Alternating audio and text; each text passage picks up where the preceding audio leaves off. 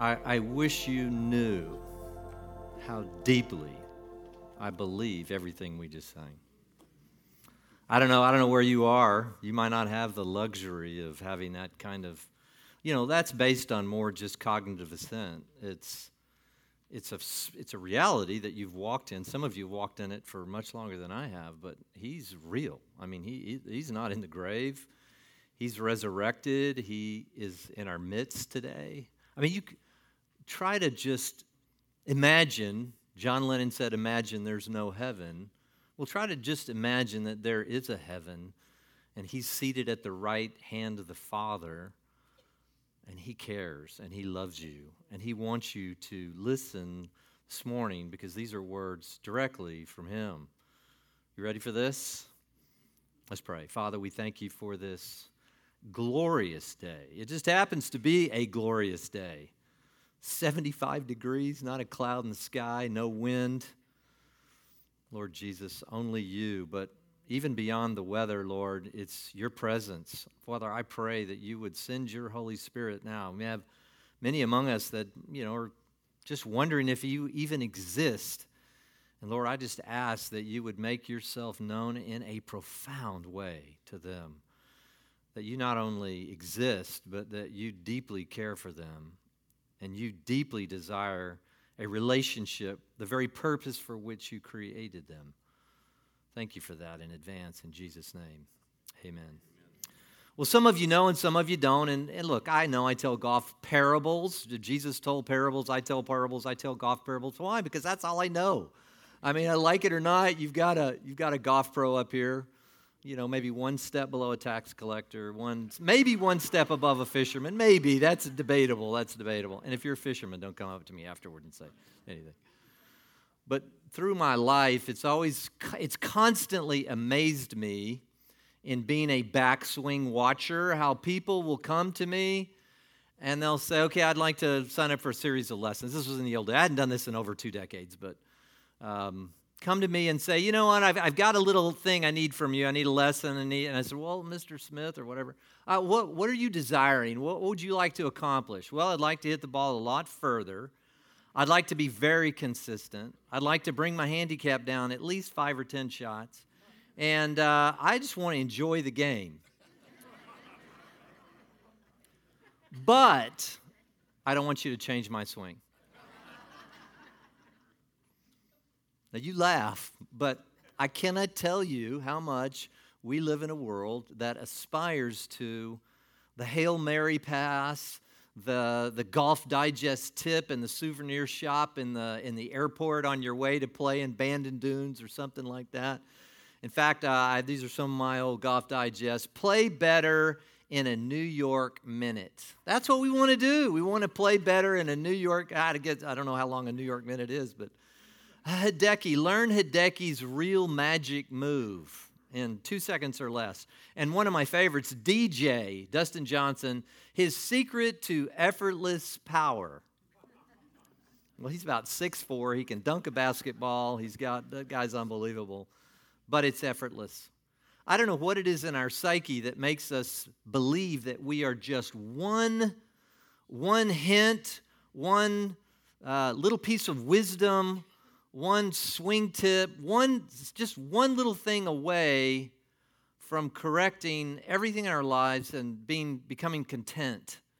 And we search it down. I mean, go into the self-help books; they're everywhere. I mean, it's just everywhere. I mean, and and you can do it through money. You can do it through. There's a million things you can do it through. And yet, let me ask you a question: If you've tried to apply that to Jesus, has it worked? I find people all the time that they say, well, it didn't work for me. Wasn't fun, didn't feel like, hmm, didn't feel good to me at all. In fact, it became miserable, it became drudgery. A swing tip Jesus, really a swing tip Jesus? What have you come to Jesus for? There were, as we're going to explore a little bit this morning, there were people all over the Bible, both during the time of Jesus and after he even ascended to the right hand of the Father, were always looking for well, they were looking for Golf Digest Jesus. They were looking for just give me a little something and then, and then, and only then I know, I'm just positive that, well, somehow I'm to I'm to be content. A lot of people come to Jesus today for all kinds of things. I, my marriage is suffering. I can't tell you. My marriage is suffering. And, uh, well, maybe I'll go down to the local church and see if they can help me with my marriage. And then maybe they do. They go through some counseling, they get their marriage back, and then and then things don't change substantively, even though their marriage may have gotten back on track. Or what about just family problems? Or, you know, maybe maybe Jesus can just be an incredible moral guide for me. You know, I've needed a little bit of something, and He can give me insight into what it is to be good. People use that Jesus' teachings. You hear that all the time. Joseph Campbell. Uh, you see uh, Deepak Chopra. There, lots of people are talking about Jesus, but it's more swing tip Jesus. Help me, give me a little something. And we fit his words into our own narrative that we have created for ourselves. What about health issues? We see that all over the New Testament. People coming and wondering, oh, Jesus, can you just heal me? We're going to look at that as well this morning, or my business or my money situation, or even a vague notion of what I like to call grandma comfort. Uh, I don't know what's on the other side, if there's another side, but I've seen my grandmother or my great grandmother or a grandmother of another, and they seem to kind of, well, they weren't as educated as I was, and they kind of have this, they kind of cling to this hope. And so somewhere we stash that little swing tip down into our brains, and we imagine that, well, we call, I call it grandma comfort. We don't think deeply about Jesus. We don't go to Jesus and ask him how to kind of revolutionize our golf swing. What we do, we or our lives in this case, using that metaphor, but we kind of come back and we go, well, it, it gives me a little comfort just to have that in the deep recesses of my mind. Maybe there is something, well, maybe there's something out there. You know, we even use Jesus to allay the boredom. Even, you know, why do, why do people only come on Christmas and Easter? Because there's a certain spectacle to it. Would you agree? I mean, we come and, I mean, look at all this. Look what the hotel did for us. None of our staff had anything to do with this. The hotel just can't. Of course, they had something to do with this. I mean, they've been working. Yeah, that's exactly right. Can you believe that? I don't know how they did this. Laura came down. She goes, "It looks amazing." And I said, "Well, it's our it's amazing staff. Thank you for that." But the spectacle of it all, there's a Swiss born British atheistic philosopher named Alain de Botton. And he talks about even the constructs of church, how we live in a secular world. And he would say, and of course there's no God, and he would lay, he would lay that down at the feet of people just as a, a any intellectual wouldn't actually believe in God. But boy, we like what they have. They come together, there's community. They come together with common purpose. They can sing songs and be incredibly happy together and joyful and spend life together. And he actually began to erect all over England. He had this idea to begin to erect something akin to church, where people just came and had religious constructs without, but we can kind of do away with all the Jesus stuff. There's a million things you can come to Jesus for and miss the crux of everything. Have you ever watched one of those movies? I was asking my daughter last night. I said, "Can you think of any movies?" And I couldn't think of anything specific. She talked about, um, was it uh, what's the fish? Nemo? Is that what it was? Nemo? Where you watch it? You see, you watch that with your grandkids or your kids or something and they're always and they're just real close to finding Nemo, but they never find, and then they get right there, and then they pass them by. Or some movie where maybe someone's lost a child, and here comes the car, and they're rushing to go somewhere, and they don't realize they just passed their child. It's horrible. Or even in romantic situations, think about it. With Seinfeld, you had Jerry and Elaine, and they never quite get together. Everybody's like, they should get together. It's just something should be consummated here. This is this relationship should happen. They should be married. They should live happily ever after. And almost all those uh, series, like Friends and the ones that were real popular, there was always a couple that never could quite get together, but they was so close. Even back with Cheers, you know, Sam and Diane, and finally they got married and it was catastrophe. But anyway, you get the point. You get the point. I want you, I was, I was at the Vintage Club early this morning doing a sunrise service. I've been invited to do that for the last 10 or plus years. And Bill Gates has a house there. Now imagine for a second Bill Gates, and Bill Gates decides to get up one morning and he says, "You know what? I don't really." He's he's already been he's made it pretty plain and already that he doesn't want to give all of his inheritance to his kids and he's going to give them some, and they're not, it's not going to be poverty stricken or anything, but he's going to give most of his things away. But a little bit like Buffett did with um, Bill, uh, Mr. Gates, I should say, like Buffett did with uh, Mr. Gates, now he's going to go out and find someone to take on his entire inheritance and live into that lifestyle. And say, for instance, he got up one morning, today's the day, I have decided to go out and the first person I find along the streets, I'm going to ask, Would you be the person who can oversee my estate, oversee my land? Obviously, you can live in all my homes and everything, but I want you to kind of pretty much inherit everything that I have. And say he walks out the door and he's walking around, maybe he's at the vintage club and he's walking down the street and he meets a young man, and there's a young man, and he's walking by and he just says, This is this really could be the guy. And he starts talking to the guy, and all the kid says is, uh, Hey, Bill, can I bum a cigarette off of you? Now you would say, What a tragedy! I mean, the guy was about to let you in on his entire inheritance and you wanted to bum a cigarette off of him. Don't you realize the opportunity that you missed? We do it all the time with Jesus. We come so close. I think after Jesus had ascended and Paul's preaching to Agrippa, they just wanted the spectacle of the thing. Yeah, sure, let's bring him out, let's listen to him. And and he made a comment. He says, Paul, you almost persuade me to become a Christian. Almost. But he was more interested in the spectacle.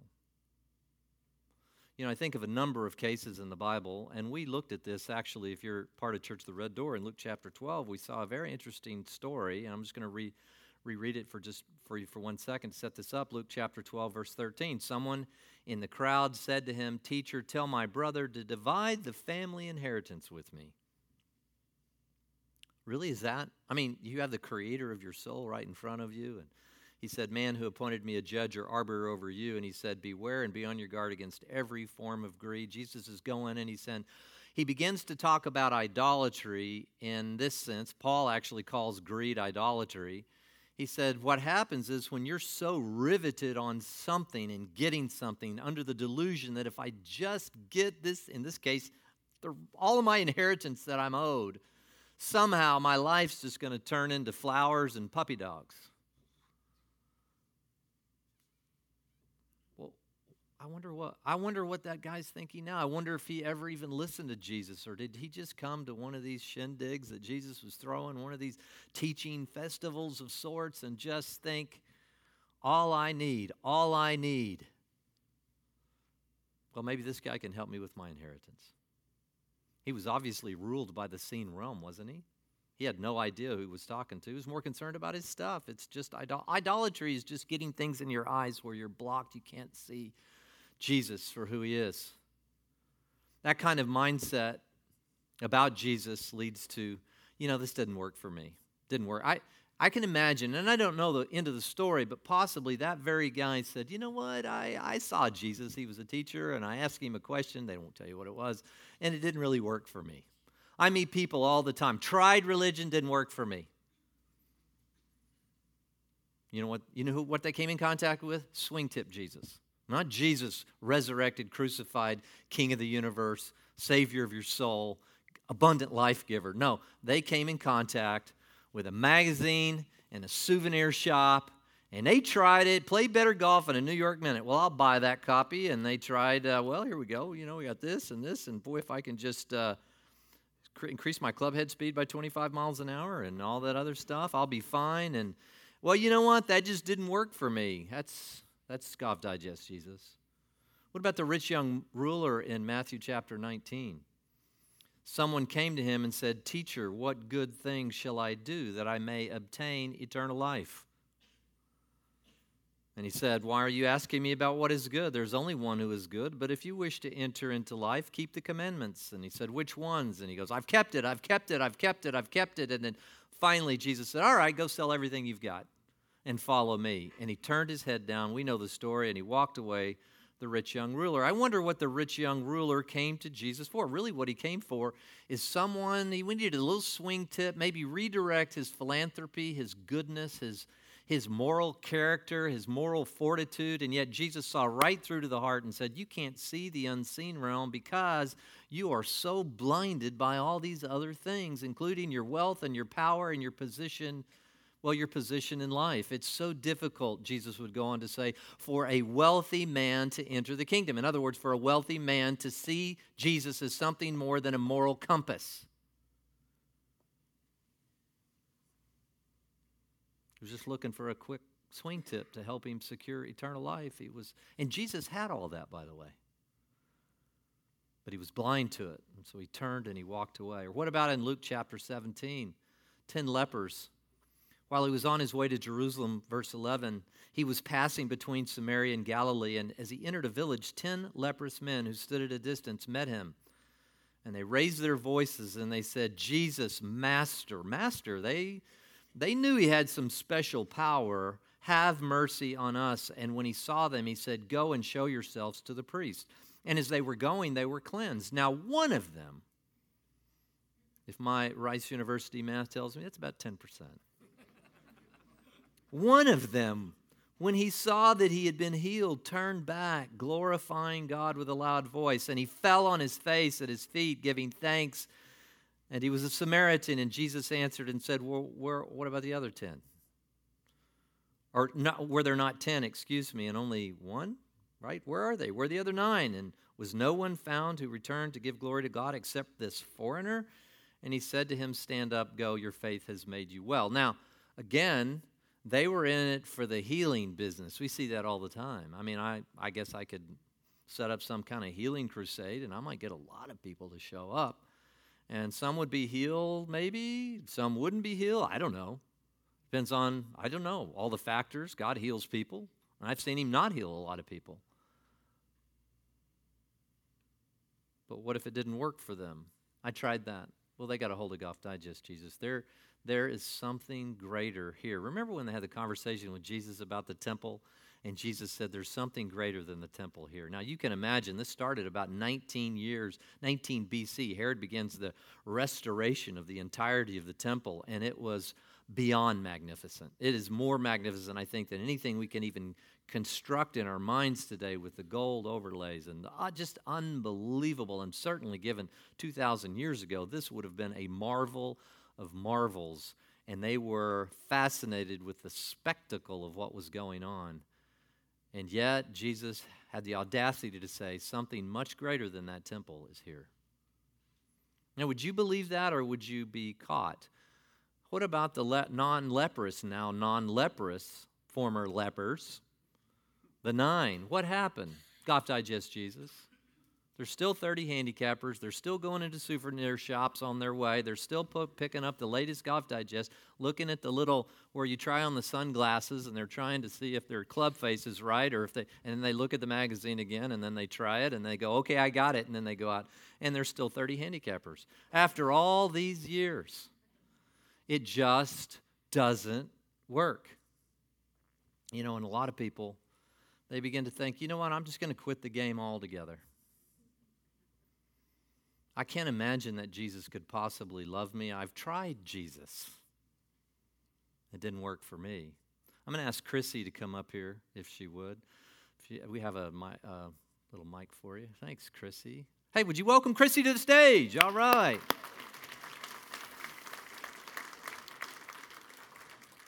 And her lovely husband. Yeah, happy Easter. You know, I'm so happy. Uh, this this was uh, maybe four or five weeks ago. There was a particular message, and you came up to me afterwards, Chrissy, and you said some, and you had tears in your eyes. You said something really changed today, and I'm interested in what changed. Tell us a little bit.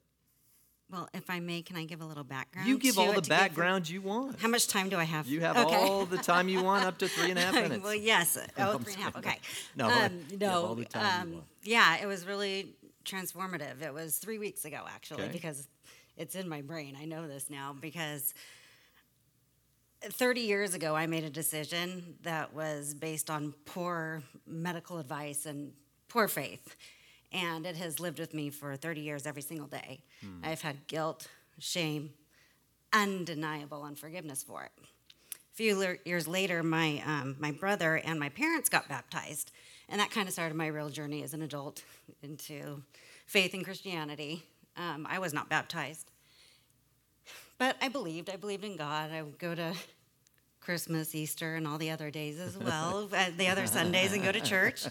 Um, oh, and a big thing is is that our family was definitely a football family, so you'd see John three sixteen everywhere. Right, yeah, right? right, You know, it's right. not just a play. Absolutely. so I knew that you know God gave His only Son, and for those who believe, we're not forsaken.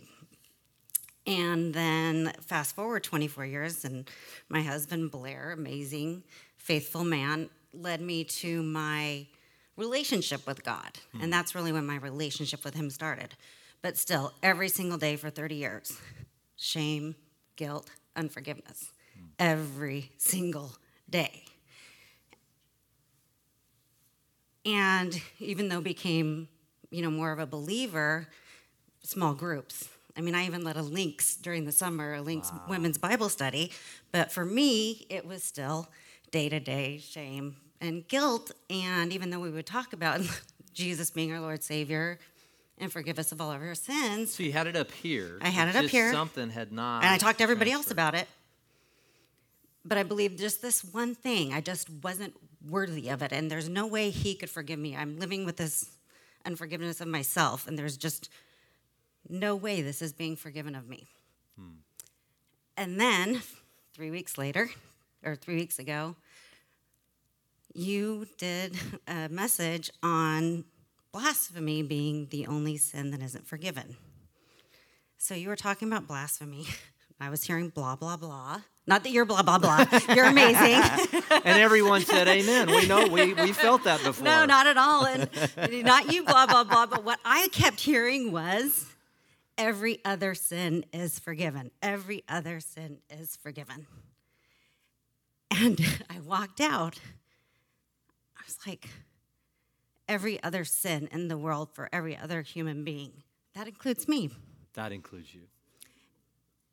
And for the first time, you know, when you go to church and you hear, we're not worthy, we're not worthy, we're not worthy. So it would just reinforce that feeling before, I'm not worthy. See, I'm right. I'm not worthy of being forgiven of this sin. Hmm. And that day I went, okay, maybe as a whole human race, we're not worthy, but me as Chrissy and this one sin, that was the day, three weeks ago after 30 years, I'm worth it hmm, because are he worth it. died for me and my sins and i am worth it and these tears are not out of sadness it's out of relief because i finally after 30 years have forgiven myself because of that message Love you. It was awesome. So good. and i gave it up to him for the first time ever i gave it over to him i've given my marriage over i've given my business over friends family but i finally gave mine over to him and i just hope that if anybody in here is has one of those on their heart give it over it's worth it Was that any good? Thank you. I love you. Beautiful. Beautiful.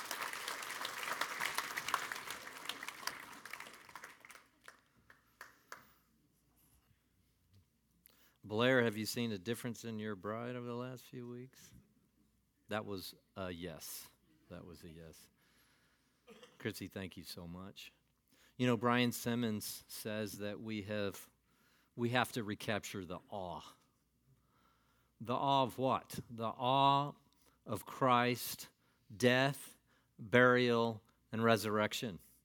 It's too easy to go out and shop Jesus as Golf Digest Jesus. Oh, I'll help you with your marriage. He'll help you with.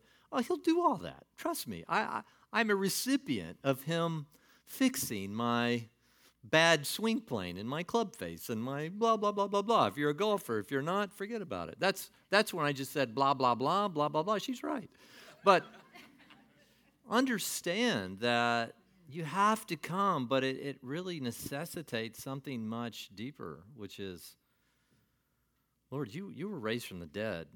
You know, C.S. Lewis also said that true faith is never found alone. It is always accompanied by expectation.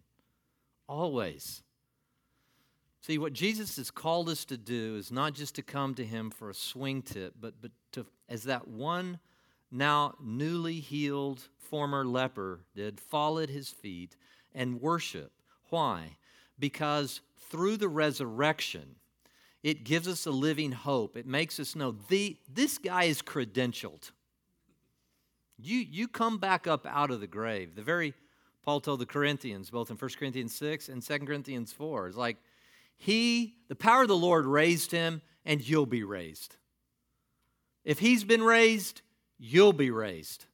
I don't, I don't know what that does for you, but that, that quells all the existential dissonance in my mind when I go, is this all, our, is this all there is? People are committing suicide all the time. And I'll refer back to Alain, the atheist, former, grew up in Switzerland. He said Switzerland is one of the most prosperous, one of the uh, happiest, ostensibly places that we won't have political division. He talks about that. We really just don't have political division. We have very little problems, crime's very low, and yet people are committing suicide all the time. It's a, incredibly high. Why? Was he raised or was he not raised? If he wasn't raised, we're back to Golf Digest Jesus. We're back to, well, maybe he can help us a little with our morals. Maybe his teaching can help us a little with our marriage or our business or something. But, folks, he was raised, and that necessitates another step. It doesn't necessitate a step of coming and asking him just to help you with something, it necessitates a step of coming and falling before his feet as the creator of the universe and the Lamb of God. Both. It's an incredible concept. So important. You know, Peter, 1 Peter chapter 1, listen to what Peter says. Now, this is the same fisherman who had made this mistake over and over again, trying to help Jesus out all the time, not really believing. Listen what he says Blessed be the God and Father of our Lord Jesus Christ. Now, that's not his name, Jesus Christ.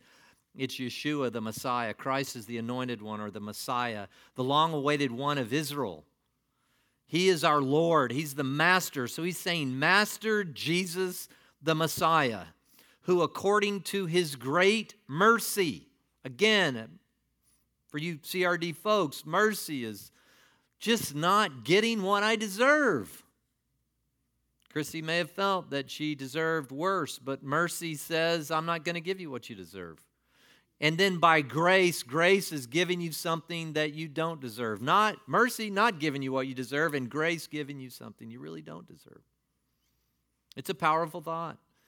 He says, and I, it, by this mercy, it's caused us to be born again to a living hope through the resurrection of this Messiah, this anointed one from the dead. Not figurative, metaphorical, allegorical, none of that. It's a literal raised from the dead. He was breathing no more and he explodes out of the tomb. I'm just telling you, history has proven that narrative to be right. I'll tell you it has. Not, not Golf Digest, you're going to meet those Golf Digest people all the time. And they're going to say, I tried that, it didn't work. Religion made me miserable. I felt, you know, guilty all the time. I'd, you know, just go on down the list. But, but you're going to meet those few that have been walking with Jesus, that have fully picked up their cross to follow him and have lived into the fullness of everything he taught about reality. They've given up their lives. They've by trying they're not trying to save their lives anymore and they found them. Now, meet that person and ask them, "How you doing today?" And I don't care and I have some folks in here, and I'm two of the most gracious people, and they're in wheelchairs here today. And I'm telling you, every time I see them, they glow. They glow. Where do they get that? How can you be happy and rich and content and everything going your way and be ready to, well, call it quits on life? And then you see somebody that's so desperate, so needy. It looks like in the seen realm, but in the spiritual realm, they are bold. They are content. They have met the true Jesus. Have you met the true Jesus? That's what I'm asking you this morning. Have you met the true Jesus? Why? To obtain an inheritance which is imperishable, undefiled, will not fade away. You know, if you had been the guy that Bill Gates came out to, and instead of just bumming a cigarette, you had even walked into the inheritance, you say, Whoa, boy, that would have changed his whole well, probably would have changed his whole life. But that guy's still going to be grappling with every a question that every human being asks. That comes to an end. I've been out in this valley long enough. I have been at so many different bedsides I can't even begin to describe. Some of them, joy, peace. The family's there or not, they're just such peace. You can see that they echo the words of Paul to live is Christ, but oh, to die is gain. And then I've been at the bedside of people that were going through more terror and more, well, who were they? They had tried to use Jesus for a swing tip, for a life tip. They have no relationship. Jesus wants you to have a relationship. Do you understand that? He died not so that you could be a Christian or a religionist or any of that. He died so he could have a relationship with you daily, moment by moment, supernaturally. Wild world we walk in, where, as we said a few weeks ago, everything that you pray in this realm will be given you. I'm telling you, that realm exists. If you've never tasted it or touched it, it's available to you. You know, John 3:16, we know it. Chrissy alluded to it. Wasn't a play. For God so loved the world that he gave his only begotten son that whoever would believe in him would never perish but have eternal life. To believe in Jesus, to believe everything he said about your reality, the purpose for which you're on the planet, everything. Not a little bit, not a little piece, not a swing tip, everything. You have to eat the whole thing. And if you go back to Exodus 12, and some of you may want to be to know why do you call it church at the red door? That, that blood that was spread over the doorposts of the lives of those uh, that were in captivity in Egypt allowed the that angel of death to pass over and not take their firstborn sons. You are passed over in judgment. But what were they to do? Where did that blood come from? From a lamb. How did they know? Well, they had to bring it into their house and it had to be unblemished. And then he told them very clearly, he said, You need to eat the whole thing. Have you just taken a swing tip from Jesus, or are you willing to go all the way with Jesus? Everything he said about you and the nature of reality. You won't find life until you do that. You will not find life in a tip. A moral tip, a health tip, even a healing, or even coming to church, or the spectacle of it all. You won't find it. I'm going to close with this Mark chapter 14. It's a very interesting thing. You know, these disciples, they they'd struggled. In fact, without the Holy Spirit on the inside of them, you know, they just made mistake after mistake. This is just just right as Jesus is being arrested in the Garden of Gethsemane, just to give you a little context. In Matthew 14, uh, Mark 14, he says this, and they all left him and they fled. See, they were hoping that Jesus was Jesus, the commander in charge to overtake the Romans. And so when he got arrested, that was over. That was Golf Digest Jesus. And it's very interesting and rarely preached, and I don't ever remember having taught on it ever, but I'm going to teach it now. The next verse is simply this A young man was following him, wearing nothing but a linen sheet over his naked body, and they seized him. But he pulled free of the linen sheet and escaped naked. Why is that in the Bible? Is there any significance to that? Why? Because I think a lot of people come to Jesus and they're, they're there and they, they wanted him for some purpose of their own making. They weren't really there to listen to everything he came for or listen to everything he taught about reality. And when it goes a little bad, in their view, a little off the rails, uh, doesn't fit their preconceived notion, then they run. And they were clothed in this white garment, which is always a picture of righteousness in some way. They were clothed in it, but then all of a sudden, in running, they're back to being naked again.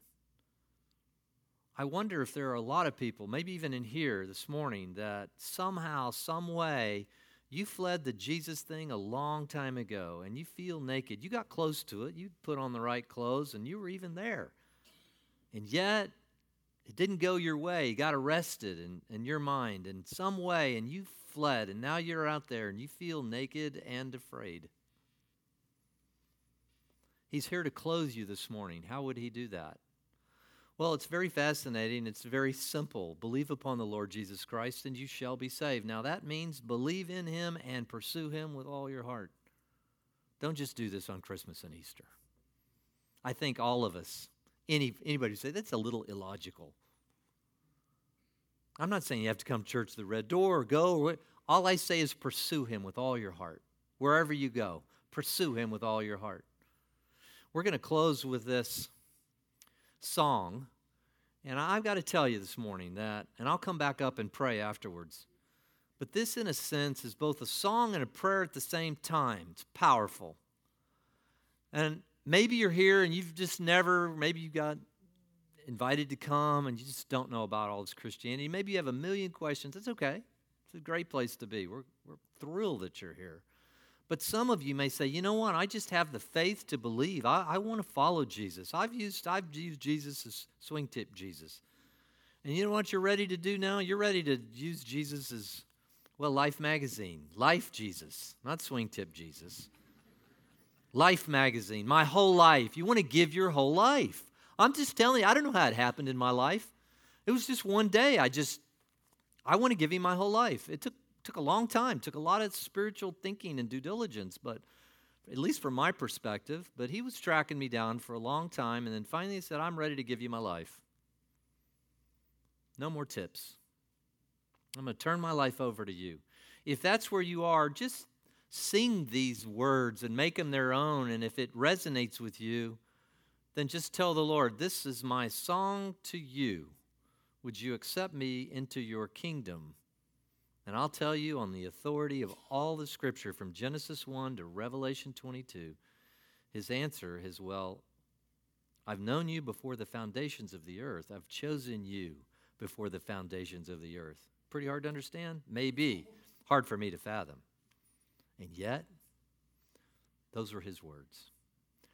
Let's play this song. And again, I, I challenge you sing these words as a prayer and then I'll close this in prayer.